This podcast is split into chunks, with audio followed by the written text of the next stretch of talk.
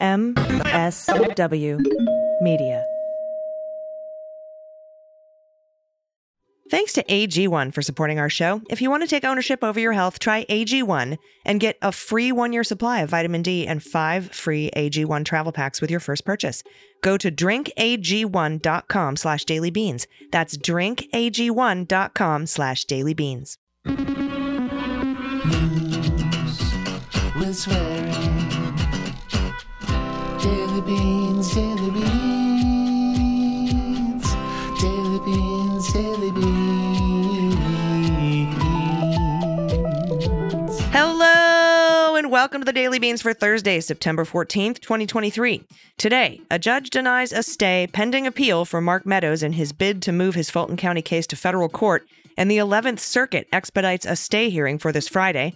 Fulton County DA Fani Willis argues to the 11th Circuit that former federal officers can't have cases removed to federal court. An appeals court has denied Trump's motion to stay his E. Jean Carroll trial. A judge has unsealed the appellate court's decision on the Department of Justice's quest to access Representative Scott Perry's phone. Judge Aileen Cannon has denied Trump and Nauta's motions and granted the Department of Justice's protective order in the classified documents case. Elon Musk's Starlink mysteriously crashed last night just as Ukraine planned a coordinated drone and missile attack on the Russian Navy. Hunter Biden has filed suit against former Trump aide Garrett Ziegler for stealing and manipulating data from Hunter's iPhone cloud account in the laptop scandal. An FBI's agent testimony debunks a Jim Jordan whistleblower in the Hunter Biden tax investigation. Mitt Romney is quitting politics and sent a bone chilling text to Mitch McConnell on January 2nd, 2021. President Biden has sent a memo to the media and Pete Navarro tried a ridiculous Hail Mary in federal court today. I'm Allison Gill. And I'm Dana Goldberg. Okay, so that's a record. I think we're going to have these from here on out, probably. At least uh, every once in a while. So it's another one of those shows, my friends. Today was the first day in my nearly six years of covering the news that I couldn't hold all the headlines in my head at once and think about them as a whole record breaking news day. And uh, there's going to be, we have, so now we're going to have two segments. We're going to do our, our long story short for quick hits, and then we'll have hot notes in the second segment of the show. So now might be a good time if you, you know, if you haven't uh, become a patron uh, of Daily Beans and you can get these episodes ad free, now might be a good time to do that. If you've been sort of on the fence, you know, waiting. Yeah. Um, you might might be a good time to start. Uh, you can do that at patreon.com slash Mueller, she wrote. All right, it is time for Long Story Short. And to make a long story short, too late. First up, a federal appeals court on Wednesday denied former President Donald Trump's attempt to stay the 2019 defamation lawsuit brought by writer E. Jean Carroll. A jury established in a related case that Trump was liable for defaming and battering Carroll. Trump had sought to pause this 2019 case in order to give him time to invoke an immunity defense, and that's what his attorney argued in a hearing on Tuesday. The appeals court Wednesday ordered both sides to submit written briefs in the next 15 days to argue whether Trump should be able to invoke immunity to shield himself from the claim. And the district court judge faulted Trump for waiting more than three years to invoke immunity, long after engaging with the case. So his stay is denied. Thanks so much, AG. And U.S. District Court Judge Aileen Cannon issued a 16 page protective order granting prosecutors' request for a set of rules about how classified information and documents should be handled in the case rules that conform to the general practice of federal courts. Government lawyers had fought Trump's request to be allowed to discuss classified information at Mar a Lago. And while Cannon's ruling does not explicitly reject it, she sided with the government and spelled out procedures that are unlikely to allow the creation of sensitive compartmented information facility, or SCIF, as they call it, at the lavish estate in Palm Beach. She also denied NAUTA's request to have broad access to the classified documents. You can't see those anymore, sir. Hey, G, you and Andy McCabe, you're going to go over that in extent on the next episode of the Jack podcast. Yes, yes, we will. And Donald Trump's not allowed to talk about any sensitive material either. There was a lot of orders, and it, she basically granted the DOJ Jack Smith's requests. So interesting.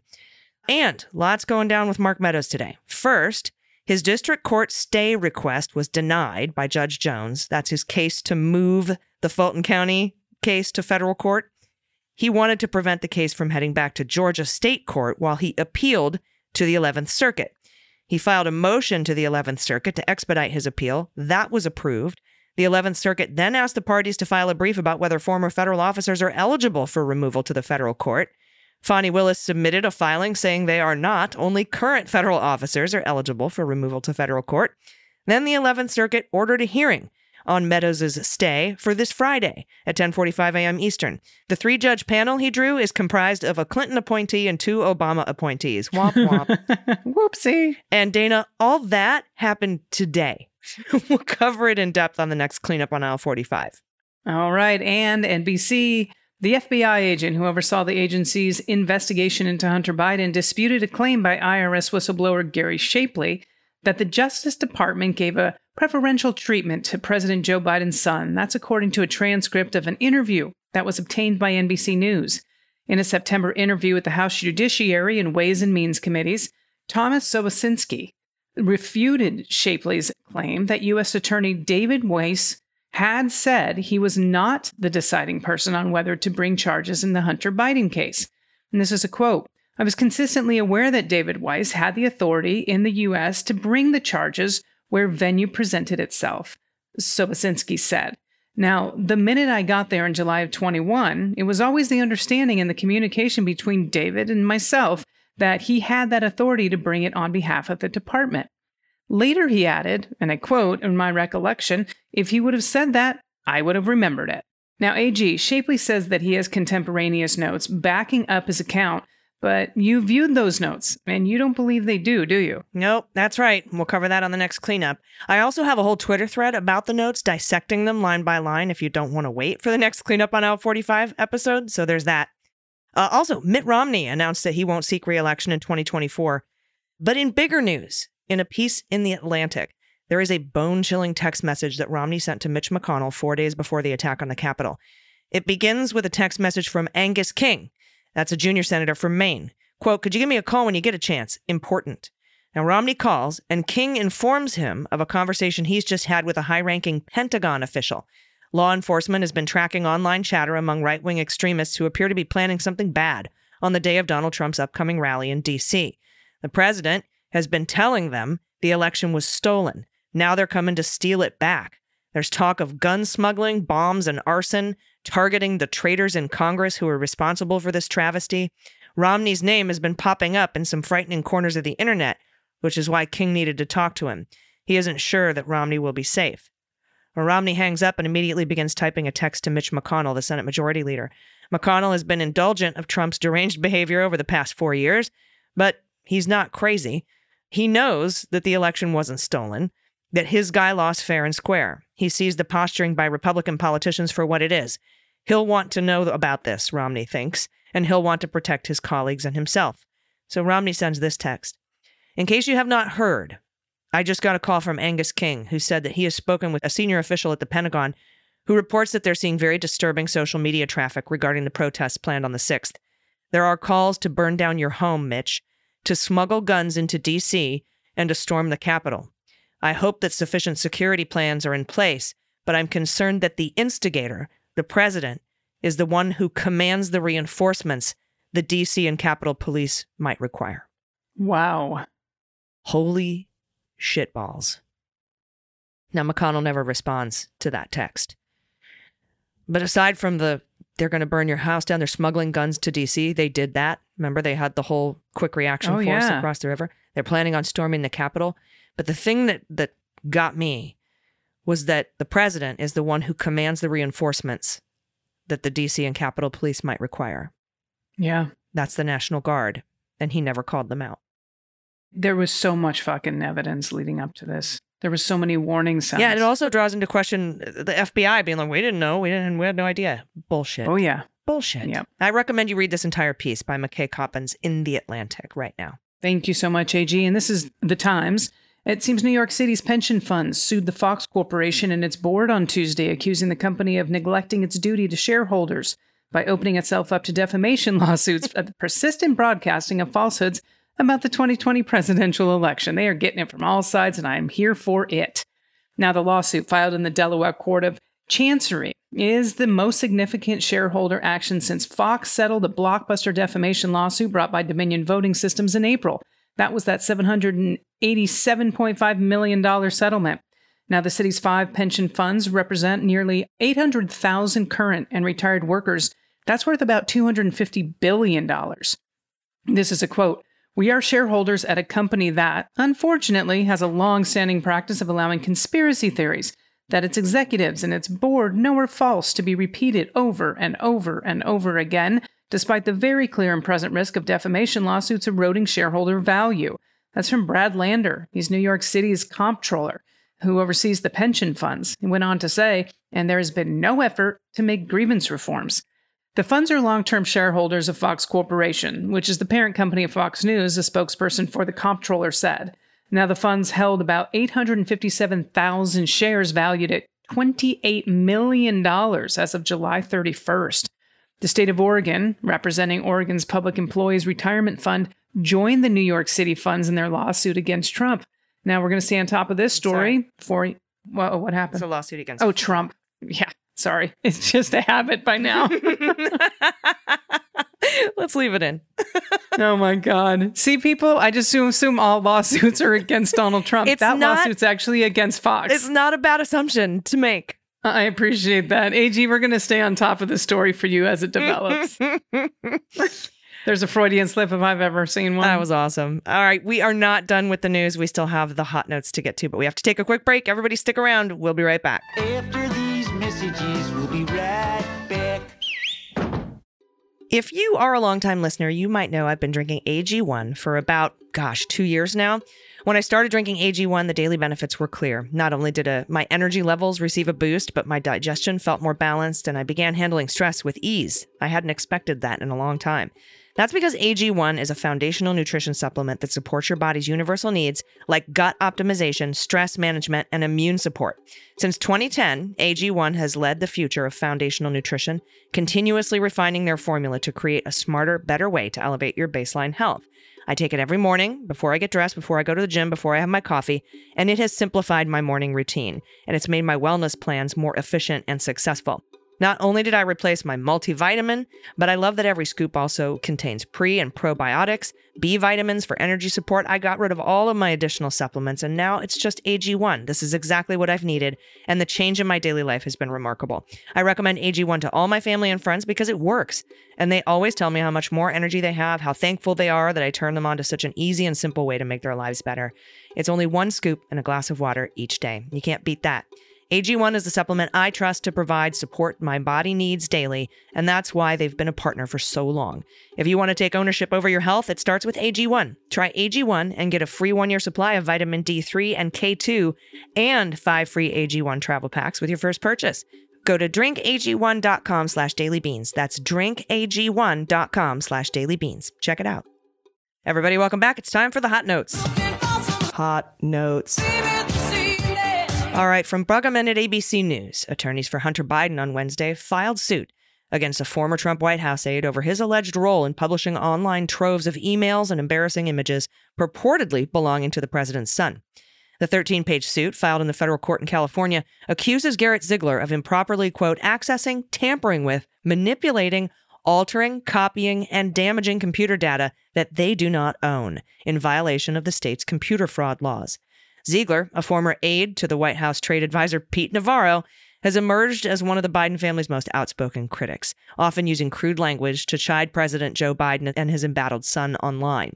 The lawsuit describes in detail how Ziegler and 10 additional unnamed defendants, John Doe's and Jane Doe's, allegedly obtained data belonging to Hunter Biden and disseminated tens of thousands of emails, thousands of photos, and dozens of videos and recordings on the internet.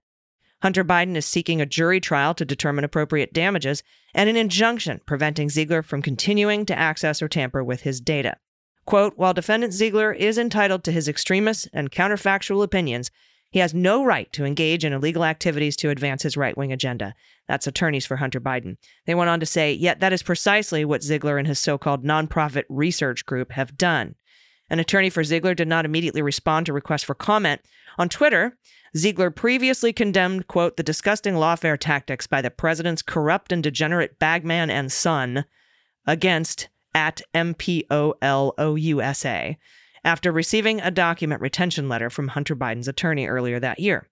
Ziegler's bold investigative efforts and controversial online commentary about the Bidens, I wouldn't have bold, more like assholish, whom he has referred to as a pack of feral dogs, uh, have made him a star in conservative news outlets. He, quote, regularly brags about their illegal activities in interviews with members of the media on social media and on right wing podcasts. Hunter Biden's legal team in March filed suit against John Paul Mac Isaac. That's the Delaware based computer repairman who, in April of 2019, reportedly obtained and later disseminated data from a laptop allegedly belonging to the president's son. That suit remains ongoing, and Mac Isaac has denied any wrongdoing. Attorneys for Hunter Biden have previously referred Ziegler to federal and state prosecutors for alleged criminal behavior. And in the spring, Hunter Biden's attorney, Abbe Lowell, twice wrote letters to Ziegler instructing him to preserve documents related to Hunter Biden. That's a letter commonly sent by attorneys before you file some law, you know, a litigation or a lawsuit. Since Bannon and Rudy, Bannon, Steve Bannon, and Rudy Giuliani are named in this lawsuit, you know, because they got this information and then handed it over to Ziegler and some of it we could find out how they got access to Biden's emails and the extent oh, wow. to which it was altered before Ziegler even got it. And then, of course, we know Mac Isaac got the quote unquote laptop from Rudy. So it, it sounds like some, you know, somebody hacked into into Hunter Biden's cloud account, wiped it, and then put together this laptop and then dropped it off at the. Oh, wow. Yeah. Mm-hmm. That's unbelievable. It is scary what people can do in technology now, too. And uh, this next story, honestly, I'm tired of talking about the schmuck, but we got to do it. This is from Natasha Bertrand at CNN. Now, it would take the Senate approximately 700 hours of floor time to individually process and vote on hundreds of military officers whose promotions are being blocked by Alabama Republican Senator Tommy Tuberville. And the Congressional Research Service concluded in a memo released on Tuesday. Now, the number of pending nominations has only increased since the memo was written last August, from 273 to over 300 as of today. Senate Armed Services Chairman Jack Reed, who's a Long Island Republican, asked CRS to estimate the amount of time it would take to process each of the nominees individually, instead of taking them up and confirming them as a group by unanimous consent. And I quote, the only way to process multiple nominations quickly, and that's according to CRS. The Senate has been unable to confirm the nominees by unanimous consent because Tuberville said that he would object. This is based on the, as we know, the military giving abortion access. Now, he has placed a blanket hold on the nominations in protest of the Pentagon's reproductive health policies, and the pending promotions of the military officers continue to pile up, leaving hundreds of service members in limbo. Now, Tuberville has repeatedly responded to criticism of his hold by saying that Senate Majority Leader Chuck Schumer could theoretically bring each nominee to the floor one by one and confirm them. While technically true, doing so would take the Senate approximately 689 hours and 20 minutes of floor consideration, plus two days of session at the start of the process for cloture to mature on 273 nominations. That's from the Congressional Research Service. That's what they concluded in their memo and went on to say this total represents approximately 30 days and 17 hours to process all 273 military nominations, assuming the Senate worked 24 hours a day without break or interruption by other business. Alternatively, based on the above assumptions, if the Senate exclusively processed these nominations during eight hour sessions, it would take approximately 89 days to confirm 273 nominees. Again, that is from the memo. Unbelievable.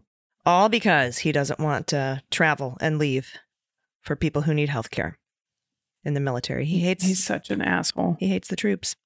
All right, next up from CNN, the federal judge who oversaw Peter Navarro's criminal contempt of Congress conviction last week revisited the integrity of the jury deliberations in a rare post trial hearing Wednesday morning bringing a court security officer who accompanied the jurors into the courtroom to testify. Attorneys for Navarro, uh, as we know, former Donald Trump trade advisor, have argued that the jurors may have seen political protests during the deliberations when they took a break outdoors shortly before announcing they reached a verdict, saying it could be grounds for a mistrial. The court security officer who testified Wednesday, her name is Rosa Roldan Torres, had escorted all 12 jurors for a short break about 20 minutes before the jury indicated they'd reached a verdict on Navarro. Quote, I was advised by the jurors they needed to go outside and take a break, fresh air. That's what she testified to. She took them, quote, away from the media and anybody else at the time. And uh, during their break, jurors walked by an individual with a sign reading Defend Democracy. Other pro and anti Navarro protesters were also seen around the courthouse as the trial unfolded Thursday, but it's unclear whether those protesters were near the jurors or what the jurors saw. Torres testified that the jurors were never approached by any media or protesters who were outside the court that day, and that one person with an American flag and a sign was a distance away from the jurors outside during their break.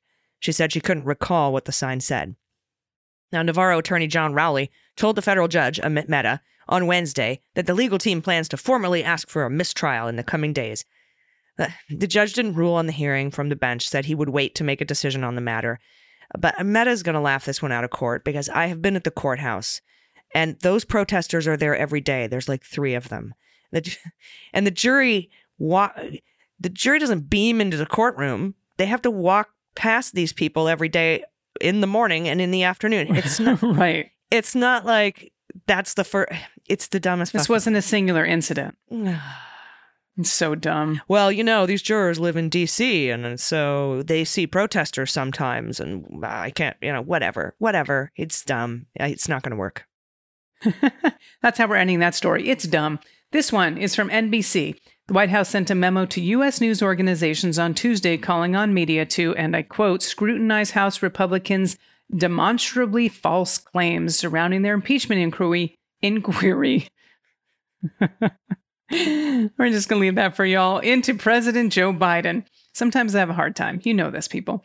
And this is a quote from the story. It's time for the media to ramp up its scrutiny of House Republicans for opening an impeachment inquiry based on lies, said the memo which was addressed to editorial leadership at media outlets. It went on to say when even House Republican members are admitting that there is simply no evidence that Joe Biden did anything wrong, much less impeachable, that should set off alarm bells for news organizations. I wish it would. Now, the memo was written by Ian Sams, a spokesperson for the White House counsel's office. He also sent a 14 page appendix that rebuts seven Republican claims and calls the impeachment inquiry all politics and no evidence. We hope this document helps provide you with factual information useful in your reporting on their unprecedented, unfounded claims underlying an impeachment inquiry without any evidence of wrongdoing. That was from Sams. Now, the disputed claims include the allegation that Biden has participated in his family's global business ventures with America's adversaries. In response to the claim, the White House pulled portions of congressional testimony from Hunter Biden's business associate, Devon Archer, who testified that he is not aware of any wrongdoing by then Vice President Biden. And again, this is a quote House Republican leaders should be held accountable for the fact that they are lurching toward impeachment over allegations that are not only unfounded, but in virtually all cases have been actively disproven, including by witnesses and documents in their own investigations, as well as years old congressional probes and even the former president's first impeachment inquiry. That's what Sam wrote in the memo, and Sam is fucking right. Yes, Ian Sams is awesome. And I just want to give a shout out, and everybody should give a, give a shout out to, to Joy Reid on the ReidOut because I just, before we sat down to record, I saw the opening of her show and she called all this bullshit out on her show uh, and said, why why are some people in the mainstream media not addressing the fact? Why are you going into the process of what an impeachment inquiry looks like when there just shouldn't even be one in the first place? And and she spent a great deal of time on this, and I really really appreciate her for doing that. So everybody, if you get a chance, if you can do it right now, go to Twitter or Instagram or where, wherever you do your thing, thread, whatever you do, and and just give a shout out, tag at ReidOut or at, at Joy Reid and let her know you heard on the beans that she was awesome today for calling that out. Really appreciate her for doing that. All right, everybody, we have some good news, but we have to take a quick break. Stick around, we'll be right back. Everybody, welcome back. It's time for the good news. Good news.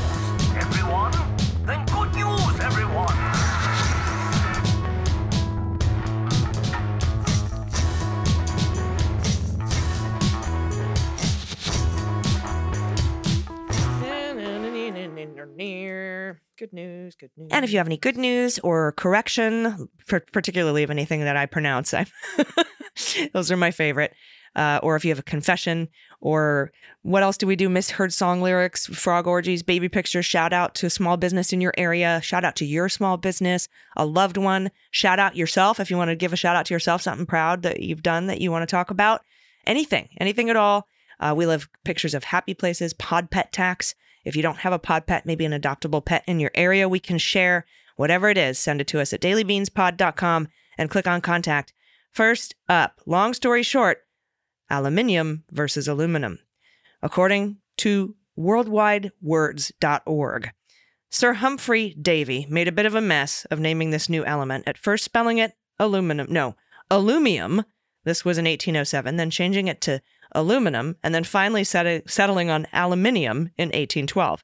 His classically educated scientific colleagues preferred aluminium right from the start because it had more of a classical ring and chimed harmoniously with many other elements whose names end in IUM, like potassium and sodium and magnesium, all of which had been named by Davy.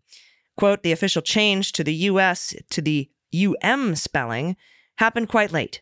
The American Chemical Society only adopted it in 1925, though this was clearly in response to the popular turn uh, that had already taken place. The International Union of Pure and Applied Chemistry, that's IUPAC, uh, officially standardized on aluminium in 1990. Today, aluminium is the preferred spelling in all countries except the United States and Canada, where aluminum is still in use. Here's a link to the full article in the show notes. Well, now I feel like st- stupid. Like I feel like I should start saying aluminium now. Maybe we should. Although, was it al- aluminium foil? No, it's still aluminum foil, right? Well, it would be aluminium foil now. I'm not doing it. Said as a true American, I love you. Fuck all, I'm not doing that. I'm driving on the right side of the road, and, uh, do you have any aluminium foil? It's aluminum, and we have herbs. Thank you. And it's yeah, except Susie. And I, I've, i researched uh, Eddie Izzard's going by Suzy Izzard. Okay, yeah, so there you have that. I just wanted to make a correction for us I, on that. I was late to the game. Thank you, Susie. Mo- yeah, moving on. This is from JD, pronoun she and her. Hello there, Beans Queens. I just wanted to take a moment to sincerely thank you for the incredible inspiration your podcast has been for me. Your unique way of delivering the news and building a community around is truly commendable, and I'm deeply grateful for it. Thanks. Today, my pod partner Dan and I launched the third season of our podcast, Banned Camp. I love this, by the way, where we read banned books out loud to uncover why they face censorship. Hmm. It's our small way of fighting fascism. It's been concerning to see restrictions to books even in places like Dayton, where here in liberal Washington state, where they will vote this November whether to close library over concerns about inappropriate materials. Now, I truly appreciate you highlighting news that matters and your coverage of the current attacks on liberals and schools matter so much. Thank you both for your important work.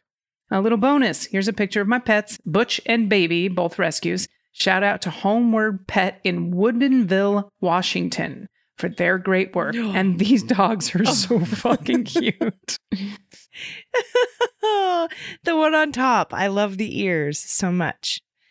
And this so beautiful one on the bottom looks like they're very soft, very velvety. Very soft. Very, very cute. Hey, that's such a cool idea. It's called Banned Camp, B A N N E D, Banned Camp, if you want to look that up and check out that podcast. Um, and, you know, as long as it's not like Senator Kennedy reading books about oh strap-ons and, and stuff. From the gender queer, I was dying. I think that was called. Oh. God. I'll never recover someone hates him. Whoever gave that to him to read hates him. Uh, uh, okay. All right. Moving on. Um, thank you for that piece of good news. next up is Cheryl, no pronouns. Thank you for your great news show. It gave me something to listen to while my husband of 48 years had quadruple heart bypass surgery. Wow. We have been long-time listeners since the Mueller days. Here's a picture of the hillside in front of our house. There is one lone tree that survived a brush fire that is now surrounded by sunflowers. Oh, look how oh, beautiful. wow. Very, very beautiful. Yeah, my goodness. I wonder where that is. All it right. looks like a big sky area. It looks like somewhere in the Great in Plains. Montana, yeah. yeah. It's gorgeous. Totally. All right. I don't have a pronunciation for this name, so I think it's Gilda, pronoun she and her. Now, I'd like to give a shout out to the women who are the backbone of another postcard group here in Washington State, Postcards for Washington. Louise, Christy, and Deb have been organizing postcarders for years. Now, this year I took on a role organizing behind the scenes, i.e., fielding address requests and helping with data tracking. While many people think of Washington as a blue state, we have a lot of conservative here. Right now, we're writing a number of great school board candidates who opponents are being supported by a large Moms for Liberty group in Kitsap County. Now, we are supporting Susanna Johnson running for oh man, Snohomish County sheriff against the incumbent, who was very much of the constitutional sheriff ilk. Uh, he ignored COVID restrictions, rehired his buddies as deputies after they were fired for cause. Oh, one cost the county one million in wrongful death suit. Jesus. Now we're supporting Judge Ferguson Brown for Mason County Superior Court, who was appointed by Governor Inslee. She is endorsed by all nine Washington Supreme Court justices and rated exceptionally well qualified. But Mason County is very red, and she has endured attacks by Republicans in the local media. I did this because making phone calls and asking people for money exhausted and drained me. I had to find ways to fight for democracy that this introvert could sustain. Since I'm good with spreadsheets and organizing data, Christy recruited me to help out. I want to encourage all your listeners to find ways to help out in ways that don't burn them out. Even if we get rid of Trump tomorrow, it's clear that we are stuck with a fascist loving Republican Party for a while. This will be a marathon, not a sprint. All local elections matter. To learn more about us, please go to postcards for the number four WA for Washington. So postcards4wa.org. We're always looking for more postcard writers, especially if you live in Washington state. You can read about our candidates here, and this is a long link that we're going to have in the show notes. And here's a picture of one of our cats, Daisy, attempting to camouflage into the carpet. Oh, she's cute, little tortie. Adorable. Awesome. Uh, and that's such a good point too. You know, is it uh, Hilda or Gilda? Just to be able to to do something that like some people like I don't like to go door knocking. I did.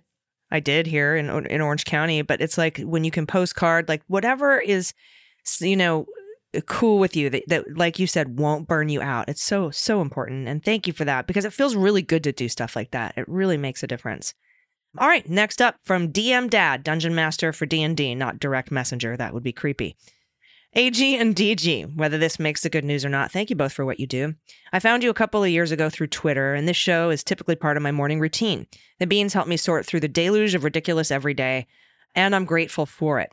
Not so good news first. My amazing artist spouse, Jema, is the owner of Artificer's Archive, link in the show notes. That's artificersarchive.com and an amazing artist. Attached is an example of what I like to call wearable art. We had an outdoor show this weekend, and a sudden storm broke her show tent legs and scattered her merch everywhere. Oh no. Oh, no. We had to abandon the event to check inventory the next day. Good news some amazing friends of ours were also there and shoved what they could into bins. All said and done, she lost zero of the large pieces, mostly display items and, of course, the tent. It could have been much worse in just the time she puts into her work. She's amazing. I love her. And any extra traffic she could get would be amazing. Thank you all again. And please keep it up. No pod pet tax, but we do have a rescue from our local SPCA, perhaps on a future good news. Instead, here's some wearable art. Oh my. Th- this beading work is stunning. That is really, really incredible. Yeah. So this is Artificers Archive, A R T I F I C E R S, artificersarchive.com. Everybody go check this out. This is beautiful work. It really is. Absolutely gorgeous. Thank you so much, AG. There's just a couple left. I'm going to take a short one. You close us out if you don't if you if you're up for it. Sounds good. This is from Cheryl, pronounced she and her. Love you ladies and would definitely buy a shirt or jacket with love, peace and beans. Well, there you go, AG. also wanted to share that the daughter's cat just had kittens and they are super cute. Oh, babies. Look at the little beans. Oh. Oh my god, they are super cute. Oh, love. Yeah, we're working on the love peace and beans shirt, Cheryl, so we'll let you know when that comes out. Look at the tiny babies. Oh. That looks like super soft kitty too. All right, finally from Braun, pronoun she and her. Hello, lovely legumes. I had the most awesome, fulfilling night, and I want to share. Ooh, this sounds good. My, com- my company has recently partnered with an awesome not for profit org, Pass It On. They work with people experiencing homelessness here in Sydney, Australia, providing new clothes and help to those who have fallen on hard times around our city. So the other night, me and three of my workmates got to spend five hours first sorting the clothes into bags for men with a new pair of undies, two pairs of socks, two t shirts, and a pair of pants and a jumper. For women, it's more of a shopping experience. We put all the clothes on coat hangers and line up the racks for ladies to choose what they would like to wear. It was so wonderful meeting all these amazing humans and putting smiles on their faces. If anyone has a business in Sydney who wants to partner with them or has a cloth business in need of a new cause, maybe hit up at Pass It On Clothing. It's Pass It On Clothing, and that's on Instagram and Facebook. Love your ladies' work. I've attached a photo from last night I'm in the purple hoodie in front. And for my pet tax, my love, Chewbacca. Keep up the awesome work. Oh. I know. Look at all these. It's a great group right there. Incredible, incredible humans. Pass it on. Um, pass it on clothing is where you oh find. Oh my them. god, Chewy's super cute. Oh, he's got his name on his harness too. That's in case you were wondering. This is Chewy. Um, how wonderful. I mean, doesn't that stuff feel so great? Like when you go out and do stuff like that. My sister and I used to do a blanket drive, you know, where we just walk around our fucking, you know, upper class neighborhood and say, give us your spare blankets in your linen closet. I know you have them. Give me the blankets you haven't used in a year. And we would just get tons of blankets and then we would just drive around downtown and hand them out. It was so fun. I love that. Yeah, I went and worked with Habitat for Humanity for a while and did some build some houses. It's just when you're giving back to people that are less fortunate than you in in whatever way that might be because in other ways they might be more fortunate but they just might be lacking some necessities it's a beautiful beautiful thing i'm like getting blankets and you're like yeah i raised 80 million dollars for human rights campaign the other day hey so hey hey people need blankets someone's got to deliver the blankets thanks my friend next time next time you have an hrc gala just introduce me bring me out i'll just bring a blanket uh, and uh, that'll be my gig. Perfect. And mm. anyway, thank you everybody for all these really amazing inspirational. This was the inspirational do-gooder. Uh, good news today, and we appreciate all of it and all of you. Thank you so much. If you have any good news you want to send to us, you do it at dailybeanspod.com. Click on contact and uh, again, if you want to become a patron or if you want to help someone else become a patron, you can buy them a whole year for just 36 bucks. You do that at dailybeanspod.com as well, or you can sign up at patreon.com slash Mueller, she wrote. Do you have any final thoughts for today, my friend? I said I was going to, and I am a liar. I have no final thoughts for today. if you want, I can give you a second. Can you think one? Can you think of one? Can you think of one? Mm, final thoughts. Let's see. It's almost middle September. Uh, yeah, no, I, my no. brain's done. Okay, done. Yeah, done. There was a kind of a little bit of news today that we had to report, so I totally understand, yeah. my friend. Thank I don't, you for forgiving me. I don't really have any final thoughts either, but we'll be back tomorrow in your ears. Until then, please take care of yourselves, take care of each other, take care of the planet, take care of your mental health. Vote blue over Q. Take everyone you know and their parents with you. And everyone in Virginia, especially, coming up soon. I've been AG. And I've been DG. And them's the beans. The Daily Beans is written and executive produced by Allison Gill, with additional research and reporting by Dana Goldberg. Sound design and editing is by Desiree McFarlane, with art and web design by Joel Reeder with Moxie Design Studios. Music for The Daily Beans is written and performed by They Might Be Giants, and the show is a proud member of the MSW Media Network, a collection of creator owned podcasts dedicated to news, politics, and justice. For more information, please visit MSWmedia.com. MSW Media. Hi, this is Jon Cryer, and I am hosting a new seven part true crime podcast called Lawyers, Guns, and Money that'll challenge everything you think you know about U.S. covert operations and presidential misconduct. From Jack Bryan, the director of American PSYOP, comes the incredible true story of John Mattes, a newly sworn in Miami public defender in the 1980s who has found himself completely in over his head. I step off the plane, and there is a van with a couple guys with Uzis. And one of them in broken English said, Welcome to Bogota, John. Mattes's first felony defendant has been arrested for having a machine gun and tells Mattes a dangerous secret. He was shipping arms into Central America on behalf of the CIA. As a first time lawyer, I want to act like I know what I'm doing. But with the help of a Colombian drug smuggler, how much money the CIA raised by hitting up drug dealers? A lot of money, millions of dollars. An Alabama mercenary. They were prepared to die to the last man. I saw this in them. I saw the fire in their eyes. And they made me their war chief. And a newly elected senator, John Kerry. We are looking at allegations of drug running, gun smuggling, conspiracy to commit murder, and murder itself. He'll fight to free his client. The judge said Show me in a courtroom how we were at war. Expose an illegal war being run by the White House. I mean, I wanted him involved, but I didn't want to be on record as doing it. And somehow stay alive in the process. I just escaped a kidnapping by the CIA in Costa Rica. This is Lawyers, Guns, and Money. So you have a man in an Armani suit standing on the bow of a boat with a rocket launcher and says, If I lose sight of you, I will launch. You will be vaporized. Available everywhere starting October 29th, or get it ad free and early starting October 22nd at lawyersgunsandmoney.supercast.com. There you'll find bonus episodes along with exclusive content. Subscribe now.